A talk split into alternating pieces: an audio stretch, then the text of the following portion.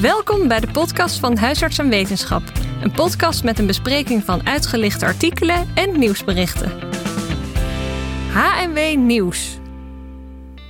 Beste luisteraars, uh, welkom bij de nieuwsitems van. Dan zijn we alweer bij april 2023. Ik ben hier samen met uh, Femke Veldman, huisarts. Mijn naam is uh, Mark Krukerenk, ook huisarts. Hoi Femke. Hoi Marco. Ja, het is voor ons op de rij welke artikelen vandaag gaan bespreken. Ja, dat klopt. Het zijn weer zes nieuwsitems. En nog voordat we beginnen aan de nieuwsitems, is misschien even goed om te weten: uh, de website uh, die staat vol met hele zware uh, mp3'tjes. En die wordt steeds trager. Maar ja, de website heb je eigenlijk niet echt nodig, want ehm, je kan alles vinden op de podcast-app. Behalve ons e-mailadres. En dat is redactie.nag.org. Dus daar kan je altijd mails naartoe sturen. maar de website zelf, om daar via te luisteren, is dus traag aan het worden dat, daar komt een oplossing voor, maar nu nog niet. Je bedoelt de app voor de, voor de iPhone of van Spotify, toch? De, dus de apps, de podcast-apps voor uh, ja, Spotify, uh, van iPhone, van Pocketcast, uh, alle soorten podcast-apps, die werken gewoon goed. Ja. Oké. Okay.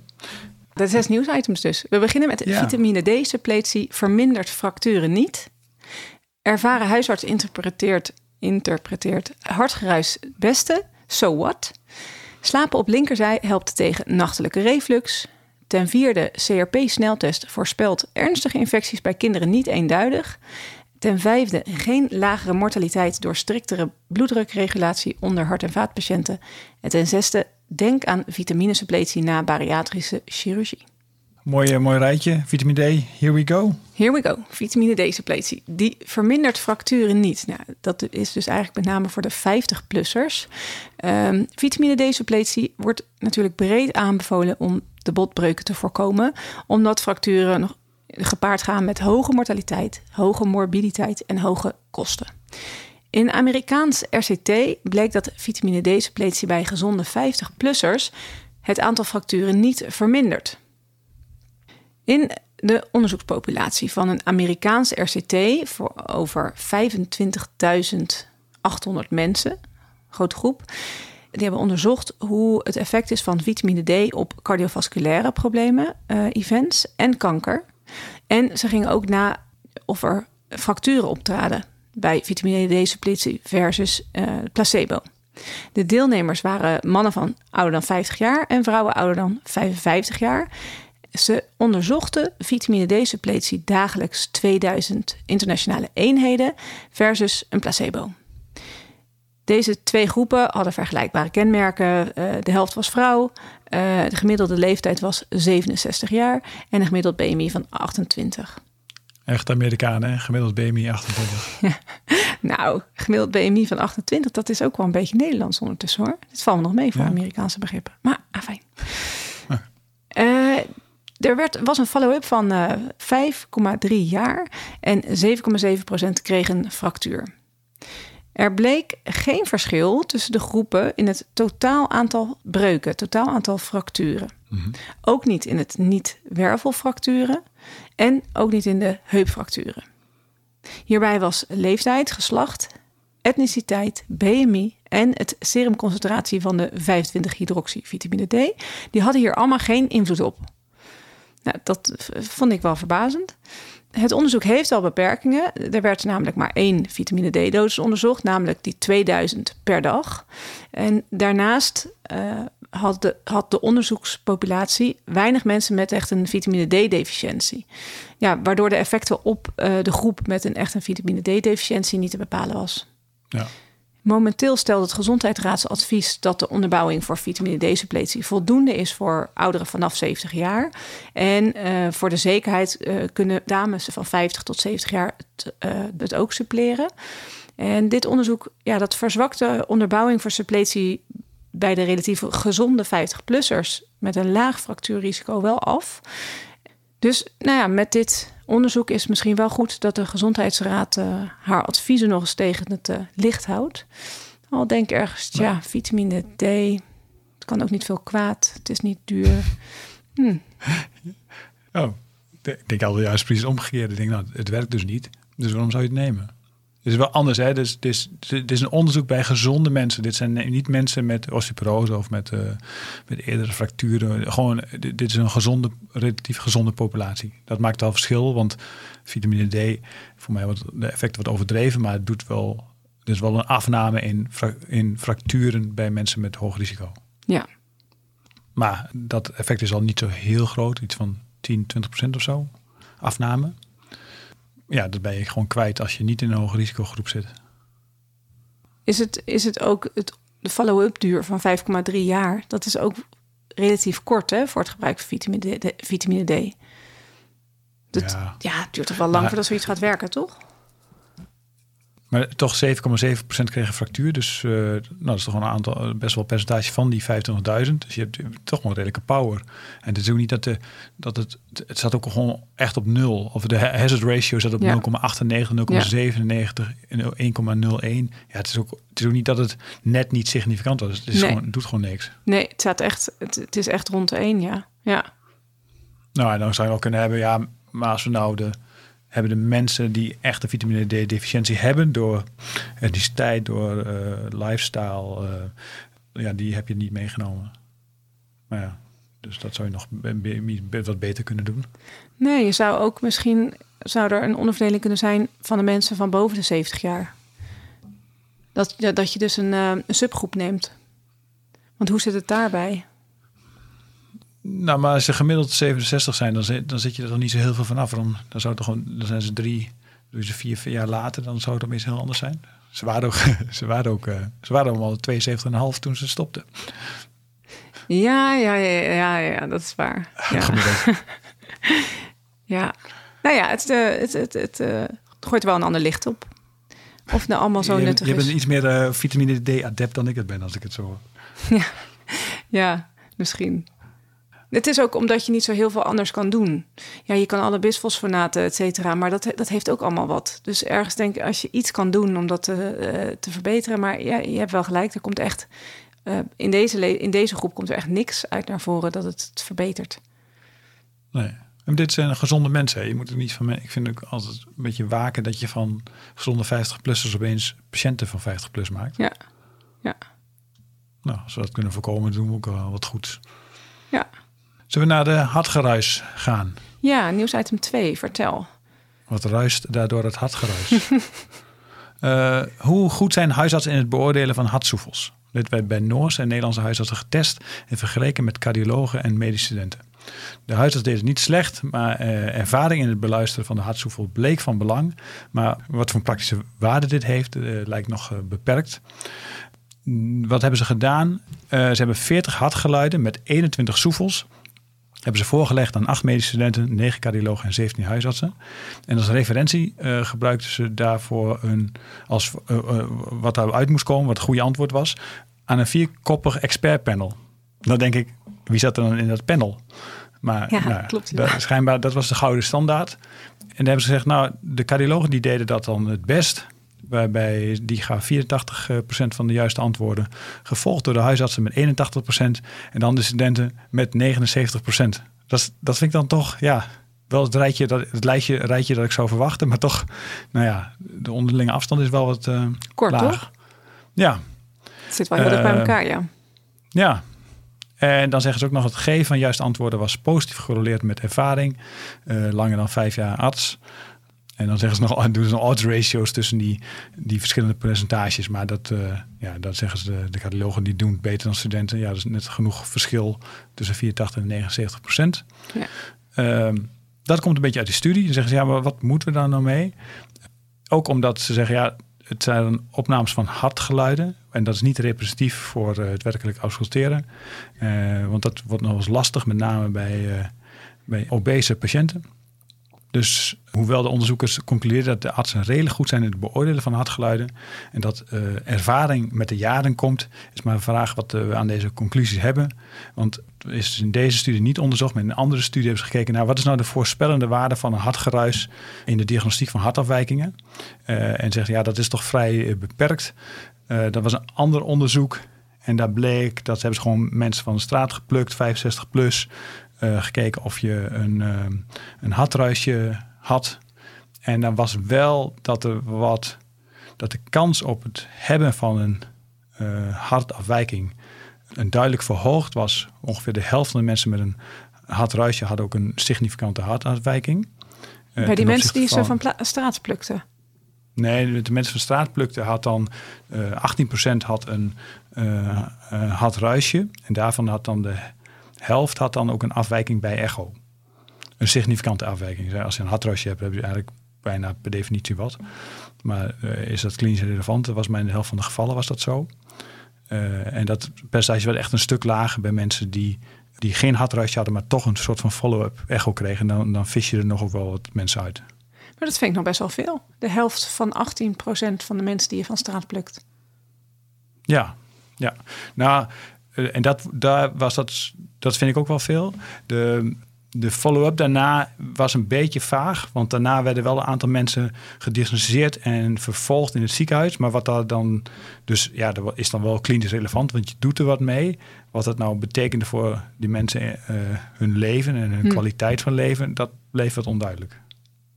Hm. En daarom was ook de, de conclusie. Uh, ja, je vindt wel wat meer, maar ja, wat, het heeft niet een hele hoge voorspellende waarde voor, uh, voor klinische relevantie. In de standaard, uh, dat gaan de standaard hartfalen dan, die, die, daar wordt het wel genoemd of je bij observatie afwijkingen noemt, maar dan is het meer de combinatie, vindt, ja, ja, dankjewel.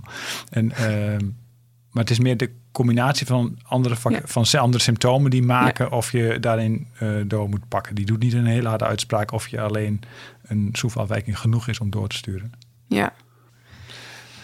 Uh, en wanneer hoor je het beste? Op je linkerzij of op je rechterzij, Femke? Linkerzij.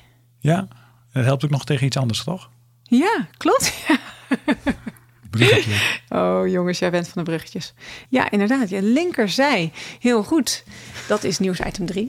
En slapen op je linkerzij, dat helpt beter tegen nachtelijke reflux. Ja, en het onderzoek zelf uh, heet Left is Right. Als je het zou willen onthouden van hoe zat het ook weer op je linkerzij of op je rechterzij. Maar Left is Right. Left is Right. Ja. Dat vind ik mooi. Ja, mooi toch? Wat is het probleem? Nachtelijke refluxklachten. De maagzuurremmers werken daar minder goed op dan de refluxklachten overdag. En uh, toen dachten ze van nou, als die maag die ligt meer onder de slokdarm als je op je linkerzij ligt. Zou dat niet helpen om zo te, te slapen? Heb je dan minder last? Dus dat wilden ze gaan onderzoeken. En in een dubbelblind gerandomiseerd onderzoek uh, hebben ze dat onderzocht. Wat hebben ze gedaan? Ze hebben mensen via Google gerecruiteerd. Dat weet ik niet helemaal hoe dat is gegaan, maar in ieder geval. Ja, dat vroeg ik me ook af. Ja, ja. ja ik, ik, ga wel oppassen met wat ik nu nog google. ja, ik ben laatst wel benaderd voor een. Uh een haargroeimiddel voor kalende mannen. Maar nu snap ik waar dat vandaan komt. Ja, inderdaad. Maar werd je benaderd voor een onderzoek? ja, ja. En uh, iets over blaastraining. En, uh, ja. Oh jongens, zit jij in die groep? um, ik ben even van mijn apropos. In ieder geval hebben ze dus mensen via Google benaderd. Dus let op met wat je googelt. Uh, zij zij vonden dus mensen die zochten op de zoektermen hoe voorkom ik maagzuur s'nachts. Ze includeerden patiënten die tenminste drie maal per week niet wat googelden, maar ernstige nachtelijke refluxklachten hadden. Nou, en toen hebben ze ook nog um, bij mensen die waren verwezen vanwege ernstige refluxklachten en die een indicatie hadden voor pH-metrie, hebben ze de zuurgraad en de uh, slaappositie uh, gemeten. Mm -hmm. Dat was bij 57 patiënten. Ze keken bij die pH-metrie naar twee dingen. En dat was enerzijds de tijd dat de pH onder de 4 was in de slokdarm, als percentage van de tijd dat de patiënt in een bepaalde positie lag. En naar de uh, acid clearance time, dat is de duur dat dat, duur, dat, dat was. Mm -hmm. Dus voor hoeveel secondes uh, was de pH onder de 4? Nou, ja. het kwam eruit. Uit deze metingen bleek dat er een significant minder lang zure maaginhoud de slokdarm instroomde bij slapen op de link linkerzij. Dat was de mediaan van 0%, dus uh, ja, eigenlijk dus geen uh, percentage van de tijd uh, op de linkerzij. Bij slapen op de rug was dat 0,6% van de tijd. En op de rechterzij was dat 1,2%. Nou, wanneer er wel zure maaginhoud terugstroomde in de slokdarm, verliet deze slok, de slokdarm veel sneller bij het slapen op de linkerzij, namelijk 35 seconden. En bij het slapen op de rug was dat 76 seconden. En bij het slapen op de rechterzij was dat 90 seconden. Dat was echt uh, ja, bijzondere getallen. Ik dacht dat het veel langer in die slokdarm zou zitten. Maar het is gewoon echt heel eventjes maar en dan is het alweer weg.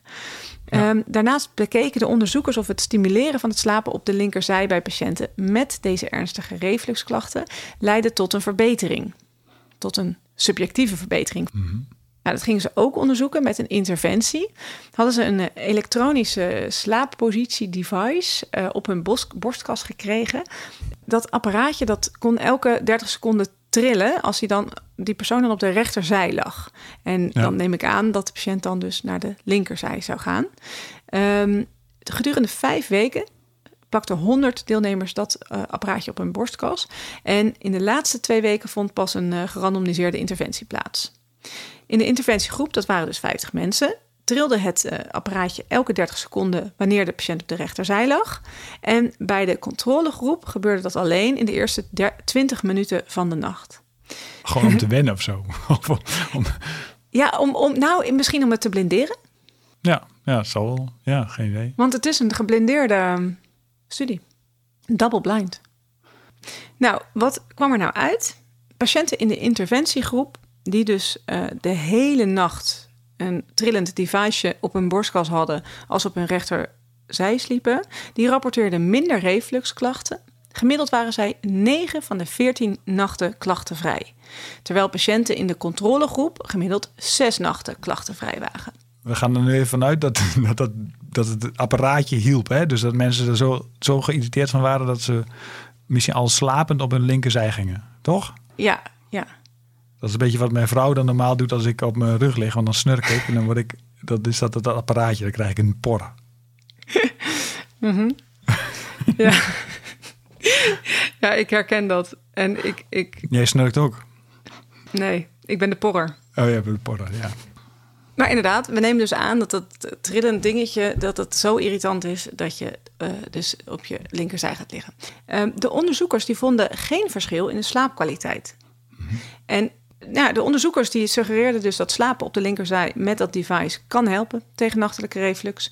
Kanttekeningen zijn uh, de betrekkelijke korte duur van het, uh, van het gebruik van het device. En ja, de vraag is ook of het bij langdurig gebruik uh, de therapie, trouw voldoende zijn en het, en het effect voldoende zijn om ja, dat, dat, dat apparaat echt aan te schaffen. Ja. Um, maar het zou kunnen zijn dat het een keer in de niet-medicamenteuze opties bij maagzuur komt, komt te staan. Ja, nou grappig. Ik, ik snap alleen, uh, snap jij hem? Ik snap de anatomie nog niet. Als, ik, uh, als je de, de maag googelt, dan, dan denk ik, ja, waarom zou je dan niet op je rechterzijde? Want de slokdarm hecht toch een beetje meer aan de linkerzijde in op de maag dan op de rechterzijde. Ja, ik heb ook gegoogeld. Um, dus ik word waarschijnlijk binnenkort benaderd voor dit, eh, dit, onderzoek. dat denk ik Bij allebei. Maar um, ja, nee, ik, ik begrijp hem wel. Want hij gaat echt een beetje als een boogje eromheen. Oké, okay. dat, is genoeg om de, daar kan al je maaginhoud in. Ja, ja, ja. als, ja, hij ligt echt aan de linkerzij van, van, de, van de slokdarm, ja. Nou. Ja, ik, ik twijfelde ook, maar uh, ja, misschien okay. nog eens googelen. Zullen we door naar het volgende nieuwsitem? Ja, goed idee. Uh, eh, CP-sneltest, die voorspelt uh, ernstige infecties bij kinderen niet eenduidig. Een eh, CP-sneltest, point-of-care test, lijkt ernstige infecties bij kinderen onvoldoende te onderscheiden van niet-ernstige infecties. Dat blijkt uit een Vlaams observationele cohortstudie bij kinderen met symptomen van een infectie. vond plaats in zowel de eerste als in de tweede lijn. kinderen met een ernstige infecties hebben gemiddeld wel iets hogere CP-waarden, maar een lage CP sloot een ernstige infectie niet uit. Ehm, nou, die zijn gelukkig zeldzaam, maar worden regelmatig niet herkend. Dus die ernstige infecties. Na schatting overlijden in Nederland nog jaarlijks 32 kinderen aan een eigenlijk behandelbare infectie. Nou, de hoop was dat met dit uh, koortonderzoek dat er meer duidelijkheid kwam van nou, kan die CRP ons nou helpen om dat beter te differentiëren tussen uh, ernstige en niet ernstige infecties. Daarvoor zijn we naar onze zuidenburen gegaan. Er zijn uh, eh, 8280 Vlaamse kinderen geïncludeerd, een gemiddelde leeftijd van twee jaar, met symptomen van acute infectie die zich melden bij de huisarts, kinderarts of de spoedeisende hulp. Dat is in België natuurlijk wat anders geregeld. Je kunt direct, uh, de huisarts heeft daar geen poortwachtersfunctie. Uh, die komen dan meteen daar terecht. En dat was in 2013, 2014. Een ernstige infectie werd dan gedefinieerd als een ziekenhuisopname binnen vijf dagen na de initiële presentatie. En wat kwam er nou uit? Wat opviel is dat kinderen zonder ernstige infectie hadden een mediane CRP-waarde van 10 uh, nou, dat is wel een beetje wat je zou verwachten. Maar van de kinderen die met een ernstige infectie bij de huisartspraktijk uh, kwamen, hadden die een gemiddelde CP van 8,5. Dus eigenlijk nog wat lager. Dus dat zegt helemaal niks. Er zat dan wel een beetje onderscheid in. Als je een ernstige infectie had op basis van een pneumonie, was een CP van 48. Nou, iets meer onderscheidend. Uh, maar bijvoorbeeld ook een gastroenteritis met dehydratie. Had je nog steeds een gemiddelde een CP van 9,5. Dus eigenlijk is het een hele slechte voorspeller op ernstige infecties. En moeten dus oppassen dat we daarmee niet uh, uh, ons vals gerust laten stellen. Ja. Welke conclusies trekken ze hier nou uit? En wat kun je daar in de discussie nog over zeggen? Nou, zeggen ze ja, kunnen we nou helemaal Nederland en België met elkaar vergelijken? Nou, volgens zelf niet zo'n hele sterke. Uh, het gaat wel in tegen een eerder onderzoek waarbij uh, een eerdere publicatie waarin een CP-waarde van onder de 5 uh, een ernstige infectie uitsluit. Dat is ook wel een beetje wat ik in mijn hoofd heb. Maar als je dan kijkt, als je het artikel zelf opzoekt, dan zie je dat de, voor, ze hebben een, het uitgesplitst de verschillende groepen van CP, de verschillende CP-hoogtes. Hebben ze verschillende diagnoses, pneumonie, gastroenteritis, uh, blaasontsteking, hebben ze uh, gekeken. En dan zie je dat het eigenlijk heel mooi over de hele CP-range verdeeld is. Er zijn gastroenteritis met een CP van 3 en er zijn gastroenteritis met een CP van 120. En dat geldt eigenlijk ook voor die pneumonie en voor die, al die andere stuk of 10 diagnoses. En er is eigenlijk helemaal geen lijn op te trekken dat een tussen de diagnose en de CRP-maat. Dat is wel, uh, vind ik wel opvallend onderzoek. Ja, ja een beetje teleurstellend. Ik had graag wat meer. Uh, ja, ja. ja, dat het als, als hulp willen gebruiken. Ja, dus we moeten toch echt naar het kind eerst kijken. Is, ja, we moeten toch echt naar het kind kijken. God, eerst is vitamine D onderuit geschoffeld en nu die ja, bij kinderen. Er blijft weinig over. We moeten toch echt wel zelf gaan nadenken. Ja, en die grafiek waar je het nog niet over hebt gehad, die er ook nog in staat. Um, dat vind ik wel ook een verhelderende. Dat je dus begint met uh, eh, 0 CRP tot uh, eh, 200. En vanaf het begin heb je uh, allebei is een staafdiagram. de, de serious en de non-serious infections. Die zijn allebei hoog bij een heel laag CRP. En dat gaat eigenlijk met z'n tweeën geleidelijk naar beneden.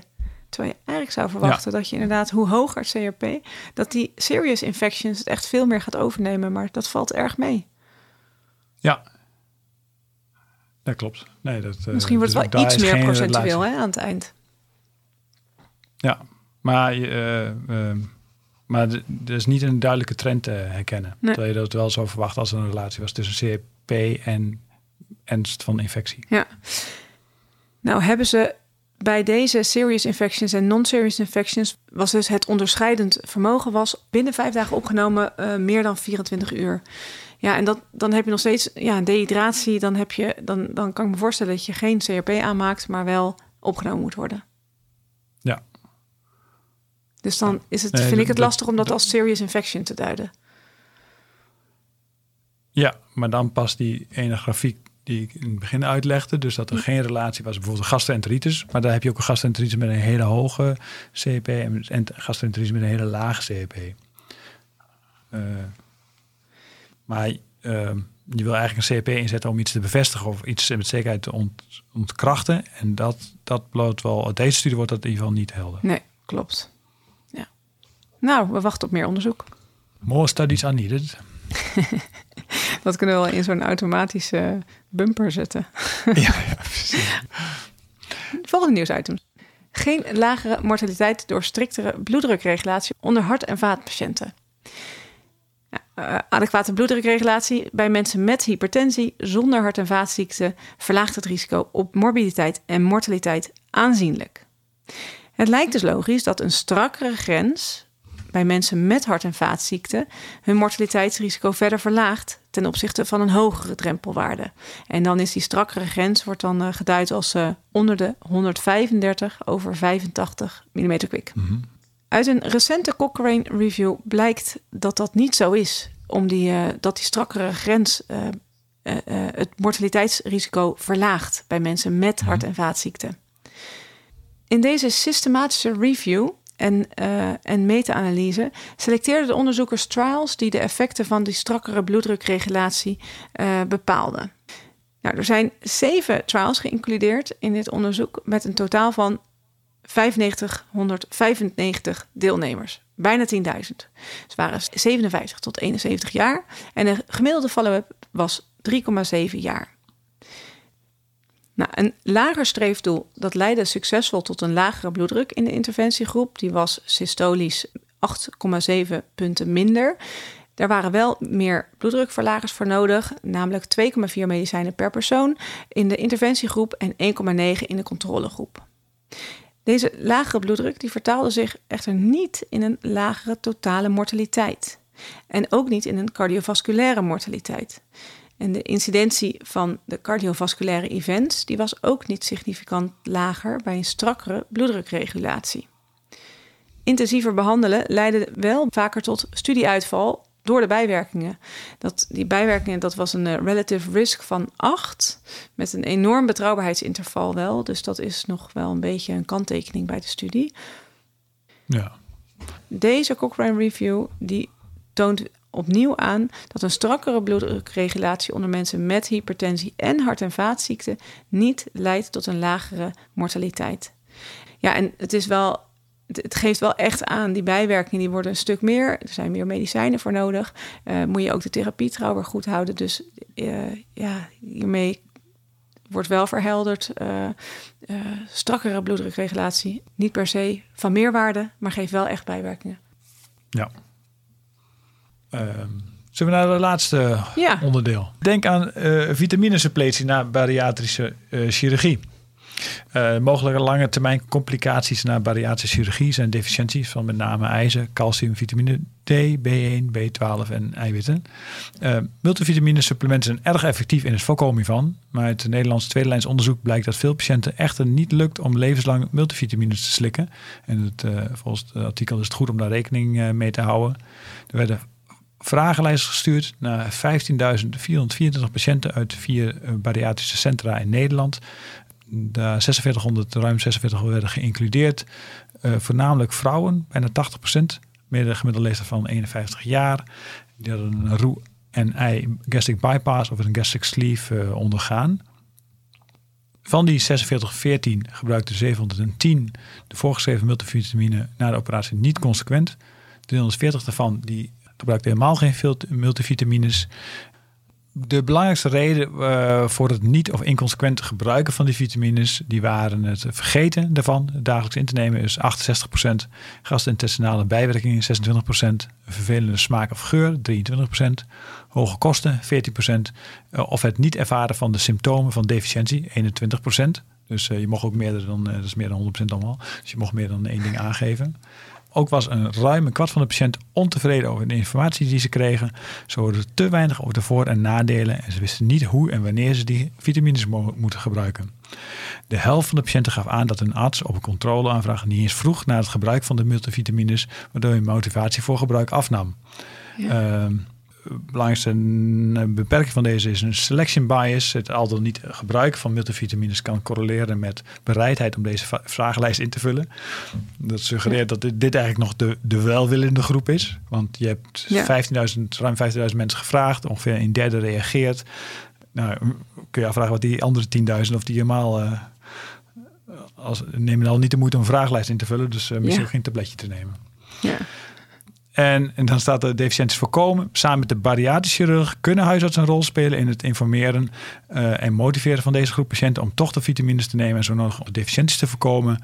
Uh, daarnaast kunnen huisartsen alert zijn op klachten van deficiënties bij patiënten die bariatrische chirurgie hebben ondergaan. Ik ben wel alerter op deficiënties als ik weet dat als dat in zo'n uh, bypass in de volksdienst staat. ik heb wel moeite met het feit dat we een maatschappelijk probleem, overgewicht, dan vervolgens dat, dan maken we er een patiëntenprobleem van. Daarna gaan we er een bariatrisch probleem van maken. En dan nu maken we weer een huisartsprobleem. Ik word het wel, het wordt wel heel erg buiten andere mensen gesteld. Dus ik, dat heb ik altijd een beetje moeite. Dan moeten wij ook nog eens een keer gaan zeggen dat ze hun tablet moeten nemen. Ik denk, ja, uh, waar, waar, uh, waar begint eigen verantwoordelijkheid? Ja, klopt. Ik vind het ook erg pamperend uh, over hè, ontevreden over de informatie. En ja. het, het, moet allemaal heel goed aangereikt worden. is natuurlijk ook wel zo. Je moet wel in ieder geval goed een keer die informatie krijgen. Ja, we kunnen natuurlijk wel daarop wijzen dat iemand het goed moet nemen. Dat is kan dan nog. Maar ik ben het wel met je eens. Het is, waarom hebben we ineens dan die verantwoordelijkheid? Ja, de bypass ondergaan. A 10.000 euro. Grotendeels ja. betaald door de zorgverzekeraar, door, door ons. Ja, denk ja. Nu wordt tijd dat je gewoon je best doet en gewoon een tabletje neemt. Ja. Dat, ja. Uh, ik had in Australië iemand die zei... Ik zei, ik heb je advies. Die had ook een tablet niet ingenomen, ging niet hier over iets anders. Ik zeg, hier, TTBT, dat is mijn advies. What do you mean, doctor? Take the bloody tablets. Oké. Okay. dat vond hij heel goed advies. Nou. Jij, jij past je adviezen aan op uh, hoe de patiënt zich ook presenteert. Ja, precies. je, moet altijd met, je moet altijd met acroniemen werken. KWW, kijken wat wordt. oh, dat kan alleen maar regionaal. maar eens wat het wordt. Is dat, ja, dat zal wel regionaal zijn, hè? KWW. hey, Marco. Femke. We zijn aan het eind gekomen van deze nieuwsitems. Ja. Uh, wat nemen we mee? Ik denk dat het uh, een aantal dingen moet ik even een soort, soort van van mijn geloof afvallen. Hè, vitamine D-suppletie werkt niet uh, bij 50-plussers. Um, ehm, CRP-sneltest, dat, dat voorspelt toch nog eigenlijk niet veel goeds bij kinderen. Dus ik had er eigenlijk wel een beetje hoop op dat dat een keer ging gebeuren. Maar we kunnen in ieder geval wel wat doen tegen nachtelijke reflux. Ja, en ga eens kijken naar zo'n zo'n apparaatje. Dat leek me wel grappig. Ja. Nee, maar, maar on, a serious note. Nee, die CP, dat, uh, dat is denk ik wel een goede. Om ook niks, echt niks te missen. Toch wel bang dat ik ja. het bos ingestuurd zou worden. De vitamine D vind ik heerlijk dat ik niks meer moet doen. En eigenlijk gezegd, ja, die bariatrische chirurgie, denk ik, ja, dat, dat kunnen mensen zelf ook oplossen. Ja. Marco. Femke. Zullen we elkaar volgende maand weer treffen voor de nieuwsitems? Ja. Doeg hè? Doei doeg. Bedankt voor het luisteren. Kijk voor meer informatie op hnw.org en op huisartspodcast.nl.